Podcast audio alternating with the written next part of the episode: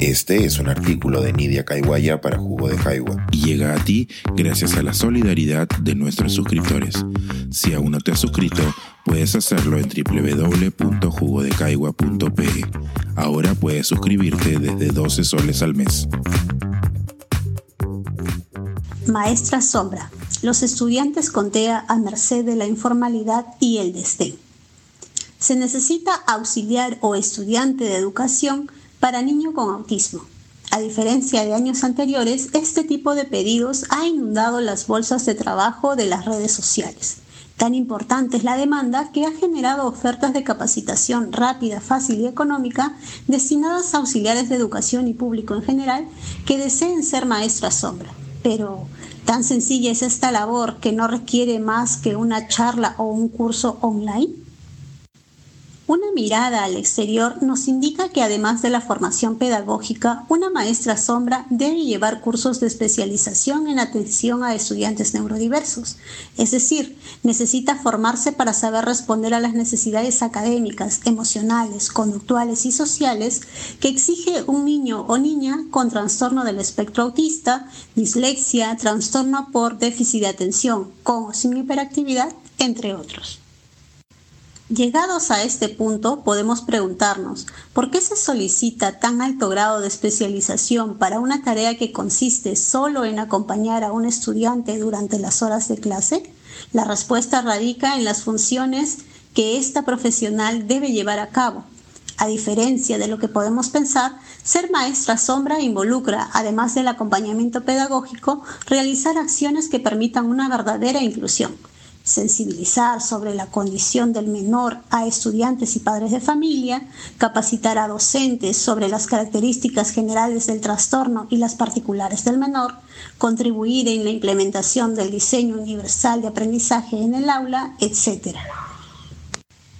De ser así, ¿por qué en nuestro país se acepta que personas con poca experiencia y nula formación profesional desarrollen una actividad tan compleja? La respuesta, aunque sencilla, involucra una trama tan difícil de explicar como por qué Sheldon de la serie The Big Bang Theory no deja que otros se sienten en su lado del sofá. Desde mi punto de vista, esto se debe a la informalidad.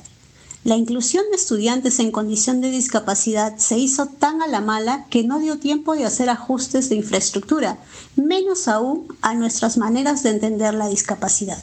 Por ello, a pesar de haber transcurrido más de 20 años desde que se impulsó la inclusión en las escuelas regulares peruanas, todavía no entendemos el real objetivo, razón por la cual la verdadera atención a la diversidad en el sistema educativo tardará años en ser una realidad en nuestro querido Perú.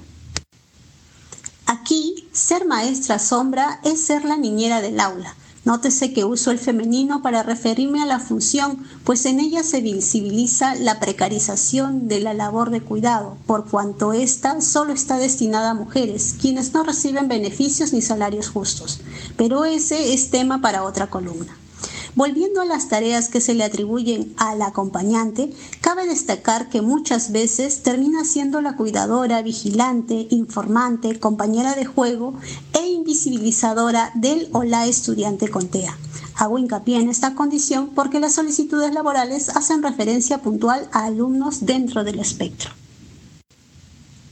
Si bien la inclusión educativa ha avanzado, aunque no lo suficiente, al realizar adaptaciones físicas, no ha pasado lo mismo con la atención a la neurodiversidad.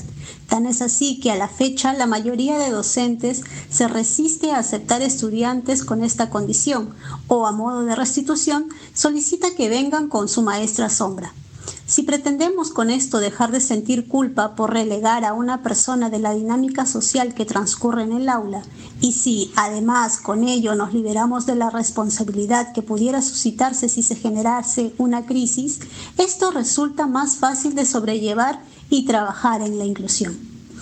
No me malentiendan, no estoy en contra de la importante tarea que tienen las maestras sombras en el día a día escolar. Por el contrario, con estas palabras planteo valorar esta función, siempre y cuando sea bien desempeñada.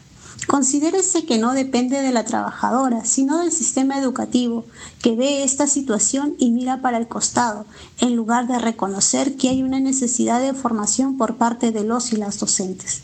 También se da una falta de sensibilización de la comunidad educativa y una lamentable ligereza del lado de las autoridades educativas para asumir la responsabilidad de ofrecer una educación de calidad para todos y todas.